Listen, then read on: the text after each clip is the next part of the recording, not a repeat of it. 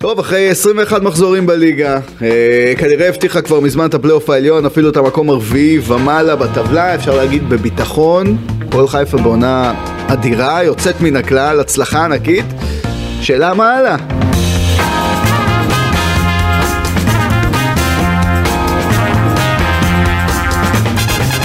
ברוכים הבאים לשיחת היום בחסות ווינר, והפעם ננתח את העונה של הפועל חיפה עד עכשיו, על ההישגים המרשימים, המפתחות לכל ההצלחה הזו, וגם האם ההפסד האחרון להפועל ירושלים ועוד uh, תוצאות מאכזבות בהמשך, אם יגיעו, uh, יכולים לקלקל את הטעם הטוב של העונה הזו. נתכנן, נתכונן כמובן לקראת הטרבי הגדול ביום ראשון, ואם אנחנו כבר מדברים על שתי החיפאיות, שחקן עבר ענק שיודע משני הצדדים את החשיבות של המועדונים לכדורגל הישראלי.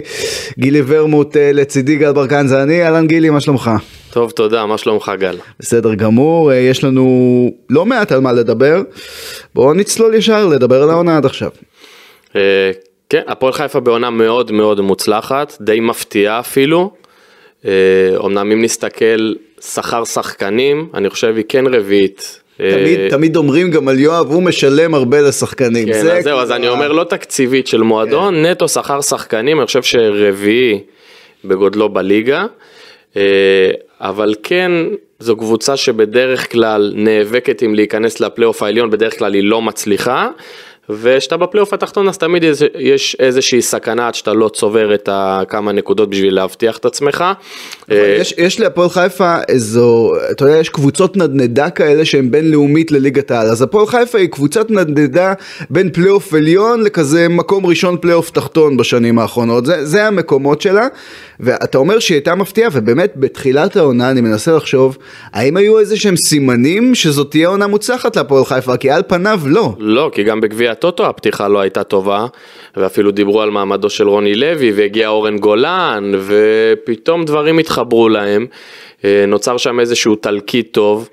ובאמת איזה מין אה, קבוצה ווינרית כזאת שבדרך כלל מובילה ויודעת לשמור על התוצאה, אנחנו לא רואים אותה מביסה, אנחנו לא רואים אותה נותנת תצוגות כדורגל, הניצחונות בדרך כלל לא הכי יפים לעין, אבל בסוף מאוד מאוד יעילים, 1-0, 2-0, יודעים להבקיע, לשמור על התוצאה בווינריות, רוחו של רוני לוי מופיעה בקבוצה, קבוצה שלדעתי מאוד מאוד מתאימה לו, מועדון שמתאים לו, והוא בנה שם אה, תלכיד. יש את המשחק של אתמול שככה כן. קצת קלקל, נדבר על המשחק הזה גם כן, אבל אין ספק שהעונה בינתיים אדירה. נכון, חד משמעית, כי הפועל חיפה בדרך כלל ידעה דווקא לעשות את המהפכים בדקות סיום, ופתאום זה קורה לה קצת הפוך, ו- וזה מעניין, ובאמת, אה, כמו שאמרת, נרחיב על זה. גם עוד מעט אנחנו נדבר על כל מיני שחקני מפתח, ויש להפועל חיפה כמה שחקני מפתח מאוד משמעותיים אה, בעונה הזו, אבל אני רוצה שנייה רגע לפני שנמשיך קדימה, לדבר איתך גם על הקיץ הזה שהיה להפועל חיפה, כי אחד הדברים היותר מעניינים שקרו בקיץ הזה, ויצא לי לדבר איתך על זה גם קצת לפני שפתחנו פה את ההקלטה, זה שבקיץ הייתה איזושהי תחושה של חילופי דורות, שחקנים שהם סמלים במועדון, הם אה, שיחקו עשורים במועדון, גל הראל, חנן ממן כאלה, אבני יסוד בקבוצה. קפילוטו עוד עזב בינואר נכון. של אותה עונה, והשריד היחיד זה דור מלול כן, למעשה. וזה גם, זה שריד דור מלול שהוא משחק המון שנים בקבוצה, אבל זה עדיין, זה לא, מבחינת האוהדים גם לפחות, אני חושב, זה לא שחקן בית של המועדון שגדל במחלקת הנוער, הוא באמת כבר הפך להיות קפטן ושחקן מאוד מוערך ועדיין חלק מהדור הזה, אבל כשמגיע קיץ כזה, שלא מצטרפים שמות גדולים מדי, והרבה חבר'ה, אתה יודע, אני זוכר שהעזיבה של חנן היא הייתה מלווה בהמון הד תקשורתי ו- ותחושה שכאילו הקשר היצירתי שלך פתאום עוזב. וגם גל הראל שאף אחד לא, לא, לא ציפה לזה, בעצם הפרישו אותו כדי להיות עוזר מאמן בהפועל חיפה ברגע האחרון. הייתה איזו תחושה שוואלה, לא הגיע שם גדול, שחקנים משמעותיים עזבו, אנחנו מגיעים לעוד איזו עונה ככה מדוכדכת כזו. קודם כל, כל השחקנים המשמעותיים הוותיקים שנגעת בהם, הסמלים, כבר היו מעבר לשיאם. אז זה לא שהקבוצה נשענה עליהם מקצועית ופתאום נשארו בלי כלום. אז גם חנן ממן שעוד סחב פציעות והרגיש כבר שהוא לא בשיאו, וגל הראל שבעיניי זה הברקה לשים אותו כעוזר מאמן, כי הוא איש כדורגל, ואני רואה אותו גם מאמן ראשי בעתיד, אז זה יופי של ציוות. אה, ונגעת באלה שהגיעו, אז לא מדויק, כי גיא מלמד היה חלוץ מאוד מבוקש בקיץ, ונאור סבג היה קשר מאוד מבוקש בקיץ, ויואב ג'רפי שוער ליגה טוב. חד משמעית. והביאו בלם מליגה צרפתית, אה, לא זוכר אם ראשונה או שנייה, מאיים בו, בלם בכיר, בלם מצוין. זאת אומרת שהביאו שחקנים טובים, הביאו שחקנים בכירים.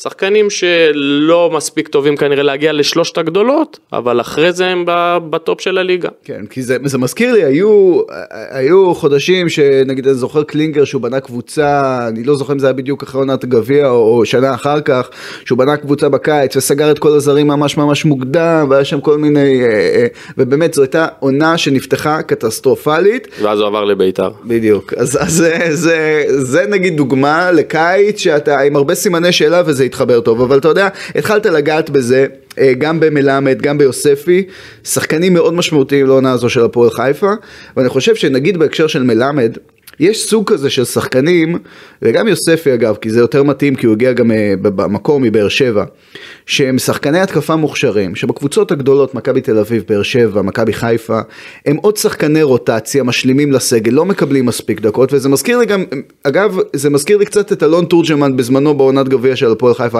שחקנים מאוד מוכשרים שלא קיבלו מספיק צ'אנסים בקבוצות גדולות, מגיעים לקבוצה דרג אחד קצת יותר נמוך כמו הפועל חיפה, להוביל אותה, והם פורחים, וזה נראה מדהים, וזה מרגיש כמו שילוב מושלם בין שני, בין שני הצדדים האלה. כן, אז אמרתי בהתחלה שהפועל חיפה היא איטלקית של קבוצה, אבל אם יש שני שחקנים שבאמת אין להם תחליף, זה גיא מלמד ויוספי, השחקנים שנגעת בהם.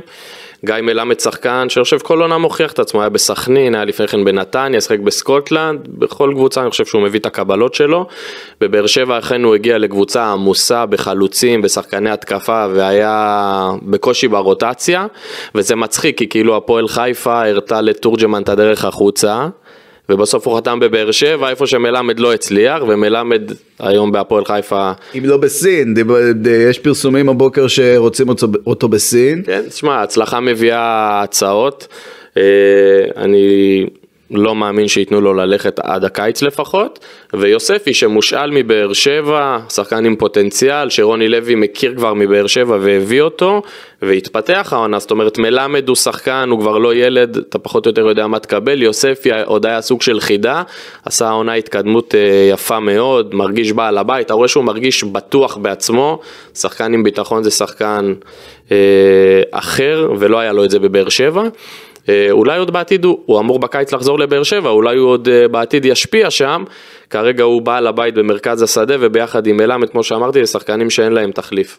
בוא נדבר גם בהפועל חיפה, עכשיו יש פתאום חבר'ה צעירים שהערך שלהם עולה, תמיד בהפועל חיפה יודעים גם להשיל חבר'ה, אה, לשאול שחקנים טובים ממכבי תל אביב שרצו ככה במכבי תל אביב שיקבלו דקות, השתפשפו, זה עבד יפה המון פעמים, מתן חוזז, דור פרץ, היה, הייתה לזה היסטוריה יפה, אנחנו רואים את זה גם עם בר לין שנכנס אה, לפני אה, שני משחקים וקבע שער יפהפה.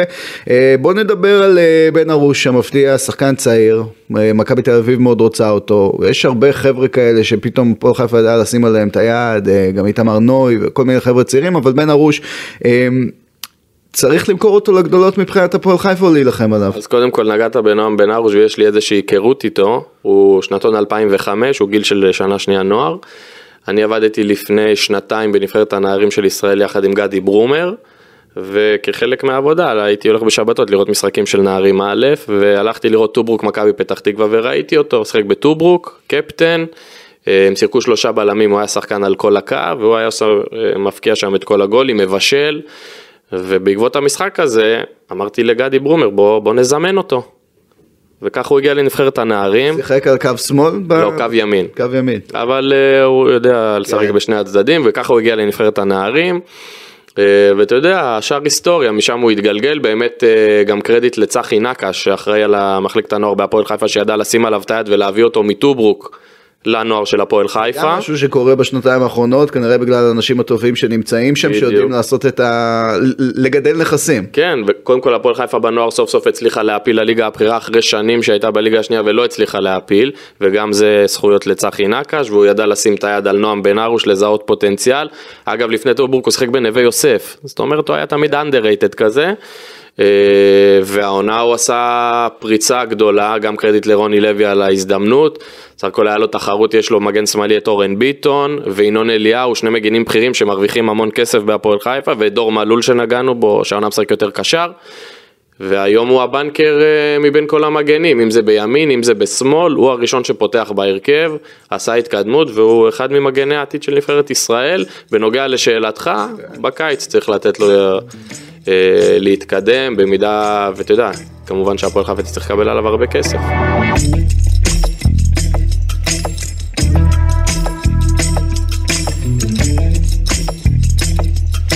מבחינת הסגל הקצר של הפועל חיפה והחלון הזה, אנחנו, אנחנו נדבר עוד בהרחבה אה, ככה בחלק השני של הפודקאסט גם על ההפסד להפועל ירושלים וגם על ההכנה לדרבי, אבל אנחנו מדברים עכשיו בעצם על החלון הזה של ינואר, כולם יודעים רוני לוי רצה קשר אחורי, הוא מאלתר שם כל הזמן כשאין לו את, אה, את אה, נאור סבק זמין ואחרים, דור מלול ו, ופול יעקב, וכל הזמן הוא, הוא מנסה שם כל מיני דברים.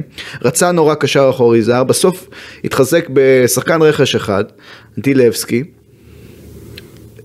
כשאתה מגיע לחצי עונה כזו, כזו, כזו מוצלחת, ואתה יכול לעשות קפיצת מדרגה אפילו בפנטזיות של אוהדים להיאבק על האליפות. לא שאני חושב שזה היה קורה, אבל אתה יודע, ברמה הריאלית כשאתה מסתכל על הטבלה, זה בדיוק החלון לעשות את קפיצת המדרגה, בטח כשכל הקבוצות מתחזקות בצורה מטורפת מה שהיה כאן מס, בחלון מסכים הזה. מסכים איתך, מסכים איתך. וההצלחה הזאת הייתי בטוח שתיתן ליואב אה, תיאבון. כי, כי זה לא סתם מקום אה, שלישי שבינתיים נהפך לרביעי, אבל אתה יודע, ניצחון אתמול והם דבוקים למקום ראשון, זה, זה משהו שלא היה, חשבתי זה ייתן תיאבון, ויואב בדרך כלל בינואר תמיד עושה איזה החתמה חזקה. אני אפילו חזרתי בינואר ממכבי חיפה, וארביטמן בזמנו הביא אותו, ועדן בן בסט חזר ממכבי תל אביב בינואר, תמיד בינואר הוא עושה איזה הברקה, אה, החתמה חזקה כזאת עם שם, ותמיד הוא מנסה להתאבד על מישהו. הפעם הוא הביא זר שלא הספקתי להכיר אותו, אנטילבסקי, נבחרת בלרוס, הגיע מבתה בוריסוב, רזומה לא רע, אבל אתמול הוא נכנס דקה 90, משחק לפני זה הוא נכנס דקה 85, אז אז הוא לא משהו מיוחד כנראה, זה עוד שחקן שמוסיף עומק לסגל, אה, ומעבר לזה באמת לא הביאו שום דבר, אה, הוא כאילו נכנס למשבצת של שובל גוזלן שעזב, שום בשורה.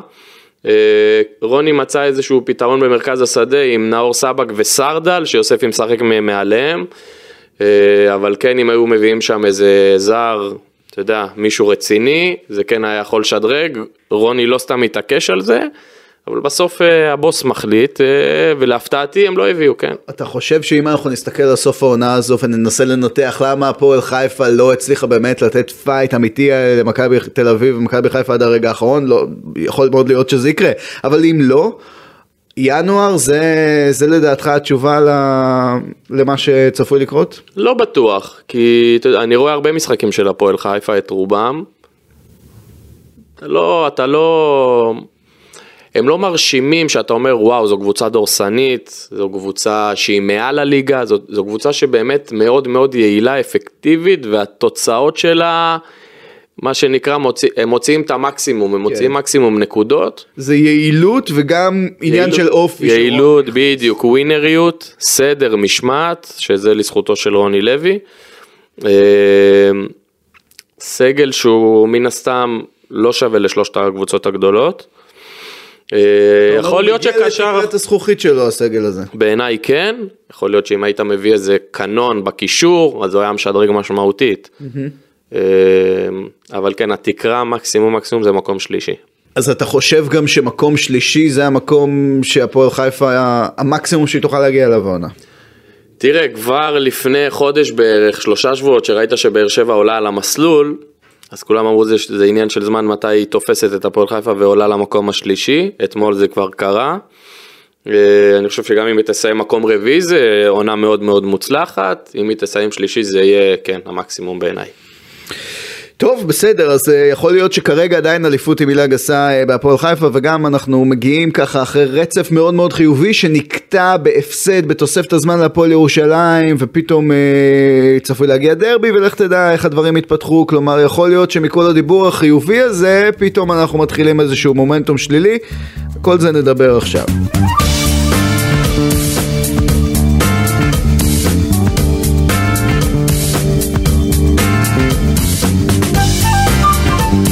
יש לך הרבה ניסיון במעמדים האלה, אבל שנייה לפני הדרבי בוא נדבר על הפועל ירושלים. ראינו מהפועל חיפה משהו שלא ראינו ממנה העונה. היא בדרך כלל יודעת לעשות את המהפכים בתוספת הזמן, היא מצליחה להחליף את הדיסקט במחצית ולהיראות יותר טוב. היה כל מיני דיבורים ששחקנים פחדו מצהוב חמישי ולא לשחק בדרבי ואולי הם נהיו רכים ובגלל ה-2-0 זה היה מרגיש להם כמו ניצחון בכיס. אבל משהו שונה היה בהפועל חיפה במשחק הזה. קודם כל, אני רגיל לראות את הפועל חיפה מובילה, ונגמר המשחק. המון ניצחונות על האפס, 1-0, 2-0. אה, וגם אתמול, מחצית ראשונה של קבוצה עליונה על הפועל ירושלים, אה, שכמעט ומפקיעה גם את השלישי ובאמת די מסיים את המשחק. 2-0, חד וחלק, יורדת למחצית, והמחצית השנייה הזכירה לי את המשחק שלה נגד הפועל תל אביב, אז נגד הפועל תל אביב הובילה 4-0 במחצית, כן. אז זה הספיק ל-4-3. אז אתמול היא גם, בשני, המשחק, בשני המשחקים האלה היא סופגת שלושה שערים במחצית השנייה, אה, אז גם אתמול היא ממש לא הופיעה למחצית השנייה, הפועל ירושלים, אה, אתה יודע, משחק זה עניין של מומנטומים, אופק ביטון נותן את הגול הזה בראש, ופתאום הכל מתעורר והלחץ מתחיל. אה, אז שוב, היא לא, לא הופיעה למחצית השנייה, לא קונה את עניין הצהובים, לא קונה את המחשבה על הדרבי, נפילה מנטלית. יש גם uh, עניין פסיכולוגי שברגע שאתה מוביל אתה חוזר אחורה, הקבוצה שבפיגור מתחילה ללחוץ, אנחנו רואים את זה הרבה. Uh, שוב, זה היה מאוד מאוד מפתיע, כי מחצית ראשונה היה נראה שהפועל חיפה בדרך להמשיך את העונה הזאת, ולכן ההפתעה אתמול הייתה גדולה, אחד המשחקים הדרמטיים של העונה. מה אתה חושב ש... אתה יודע, זה גם סוג של קלישאה, אבל כמה זה משפיע על הכנה לדרבי? באמת להגיע עם ניצחון ומומנטום חיובי רצוף לדרבי. היה נותן קצת יותר ביטחון וחזה נפוח לשחקנים לפני העלייה לאחר הדשא, כשאתה מגיע אחרי הפסד תוספת הזמן, ואתה יודע שמכבי חיפה היא קבוצה חזקה שמתמודדת על אליפות, וסמי עופר עם אוהדים של מכבי חיפה, זה יכול לייצר איזשהו, לא יודע, תחושה שלילית. ההשפעה של ההפסד הזה רגע לפני דרבי. אני, אין ספק שעדיף לבוא אחרי ניצחון, עדיף להמשיך מומנטום, עדיף להגיע אה, שאתה מאמין בעצמך עם מורל גבוה, ברור שזה עדיף.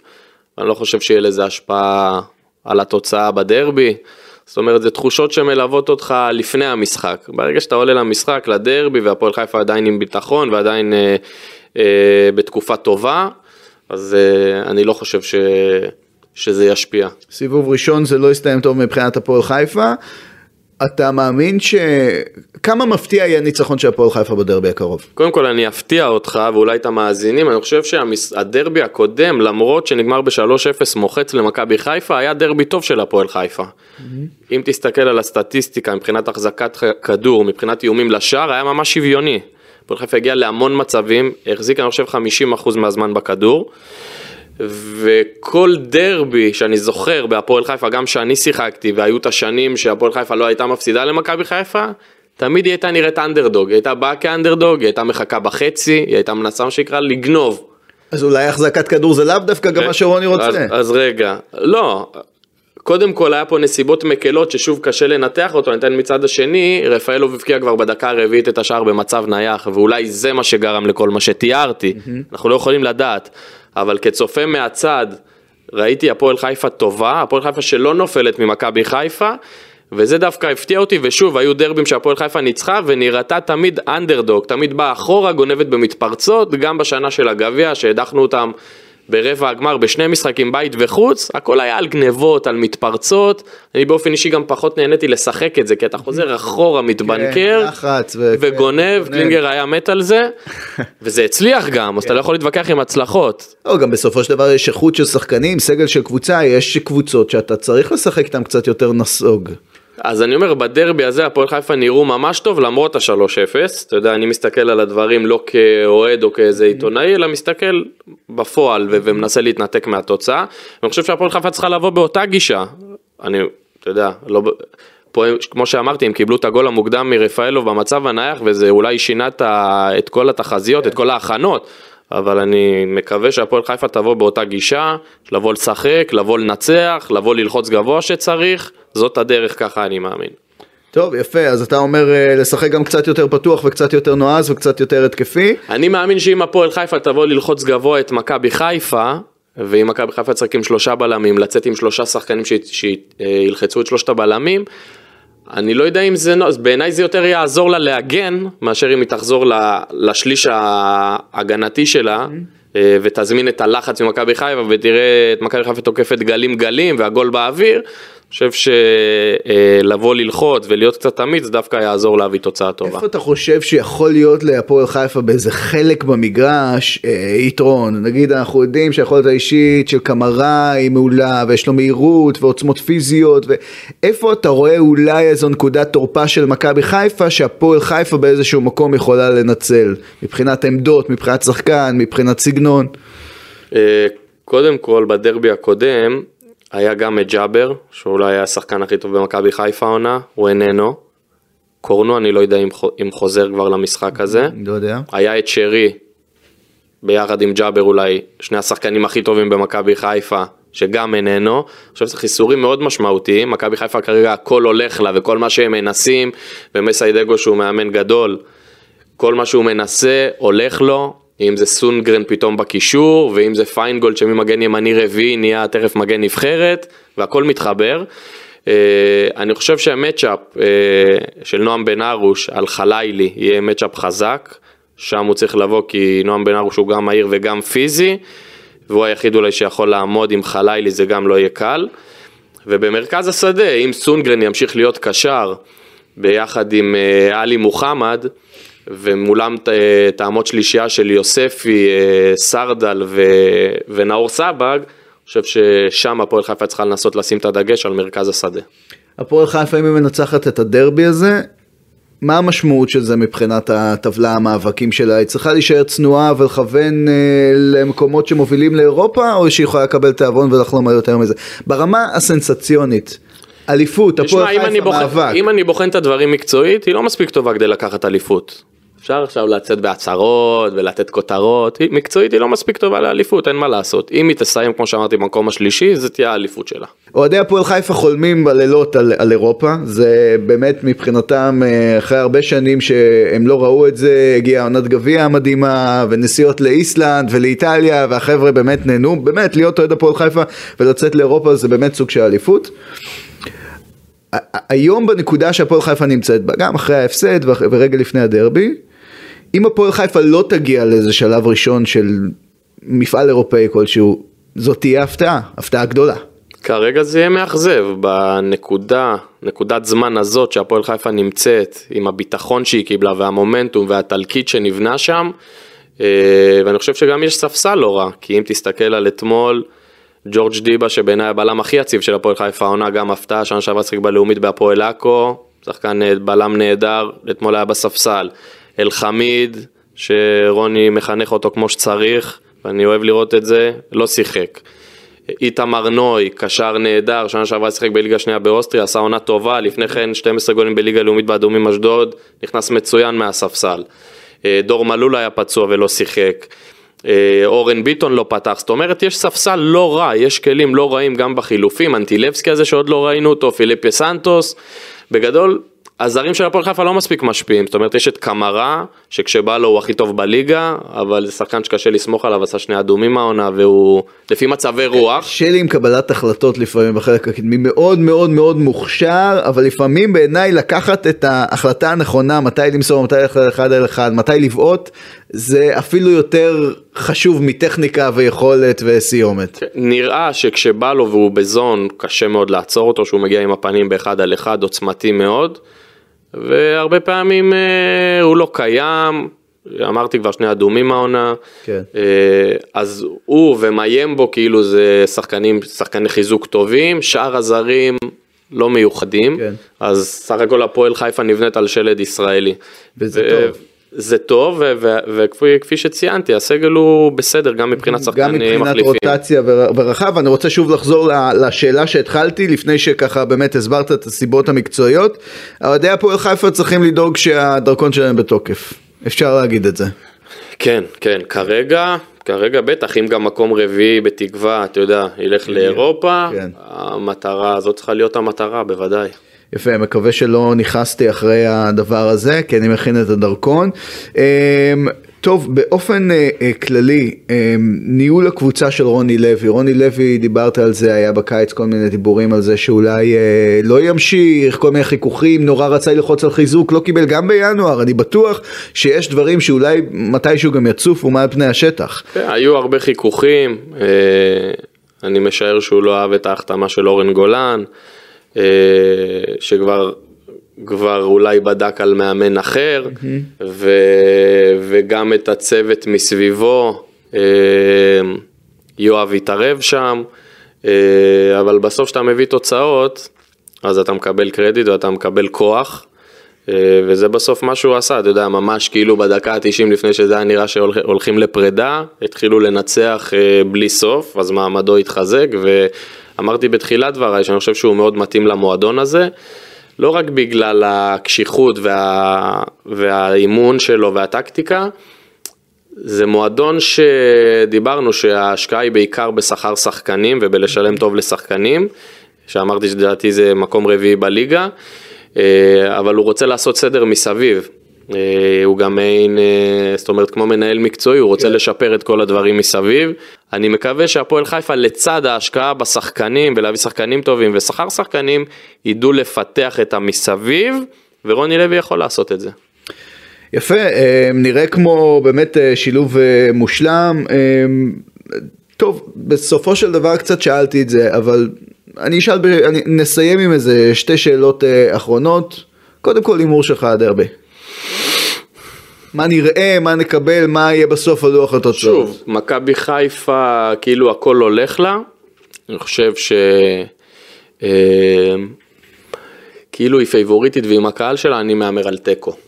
על תיקו. אני שוב, אני מקווה שהגישה של הפועל חיפה לא תהיה תבוסתנית כזאת, וקודם כל בוא לא נספוג ובוא ניזהר, אלא שיבואו באמונה שהם יכולים לנצח, כי הם יכולים לנצח. ואוהדי הפועל חיפה עד סיום העונה הסדירה, אתה אומר מקום שלישי זה אליפות, לשם הם צריכים לכוון, לשם הם צריכים לצפות, למרות שעד אתמול זה היה חמש נקודות ממקום ראשון, ואם הם מנצחים את מכבי חיפה זה שתיים. נכון, נכון, אבל מצד שני, אמרתי שזה היה תמיד עניין של זמן מתי הפועל באר שבע עוקפת אותה, עם המומנטום שלה, כי באמת אה, קבוצה שלישית מבחינת איכות mm-hmm. בליגה. אה, אז אני חושב שהפועל חיפה מקום רביעי תהיה הצלחה אדירה. תמיד ניצחונות מביאים תיאבון, תמיד אתה אוהב לפנטז ולחלום, וזה הכיף של להיות אוהד. אה, אבל שוב, אני חוזר ואומר, אני לא רואה אותם עושים יותר ממקום שלישי, מקום שלישי תהיה אליפות, ועדיין הם אה, גם אה, בגביע, היה להם מזל לעבור בפנדלים את עירוני אשדוד שם בסינתטי כן. המחורבן הזה, אז הם הצליחו לעבור בפנדלים, ו... אין מטות כמו גביע. כן, וזה גם אה, צריכה להיות מטרה. אני, כן, נתמזל מזלי, באמת אה, זכיתי גם עם הפועל חיפה ב-2018, אחרי שב-2004 הפסדתי איתם בגמר גביע לסכנין, בצדון רמת גן, זה הגמר הראשון שלי. מה זה היה סולין? מי כבש? כן, שלושה של הסולין, זיכרונו לברכה, היום צריך נכון, להגיד. נכון, נכון. אה, אז ככה סגרתי מעגל והתמזל מזלי, והגביע צריך להיות אחת המטרות, חד משמעית. אתה מכיר את ה-DNA של המועדון, אתה מכיר את האוהדים, אתה מכיר את התחושה. אתה מאמין, אם נסתכל על זה קצת במקרו, ששנה הבאה נדבר כאן על הפועל חיפה באותם מקומות, באותם... אה, אה, שמע, אי אפשר לדעת, אבל כן הייתי רוצה לראות את הפועל חיפה אה, כמו מכבי נתניה. אליפות היא לא תיקח, קשה מאוד, קריית שמונה יש אחד בדור. אבל כן לראות אותה מכבי נתניה, זה אומר שהיא באה כל משחק כדי לנצח, היא באה להיות דומיננטית, היא מסיימת בדרך כלל בפלייאוף העליון, היא רוצה לזכות בגביע, אה, וככה הייתי רוצה לראות אותה, זאת אומרת חברה קבועה בפלייאוף העליון, והפועל חיפה העונה, גם דיברנו, דיברתי על, ה, על ההשוואה לקבוצות הגדולות, היא הפסידה בסיבוב הראשון לכל הגדולות. אלופת הדרג הבא. בדיוק, בגלל זה אני אומר, מקום רביעי, האליפות של הליגה שלה. טוב, יום ראשון דרבי, אה, מכבי חיפה, הפועל חיפה, הולך להיות משחק ממש ממש מעניין. גילי ורמוט, תודה רבה לך. תודה רבה. תודה רבה לכם אה, המאזינים, הצופים, אה, שיחת היום של וואן, נשתמע.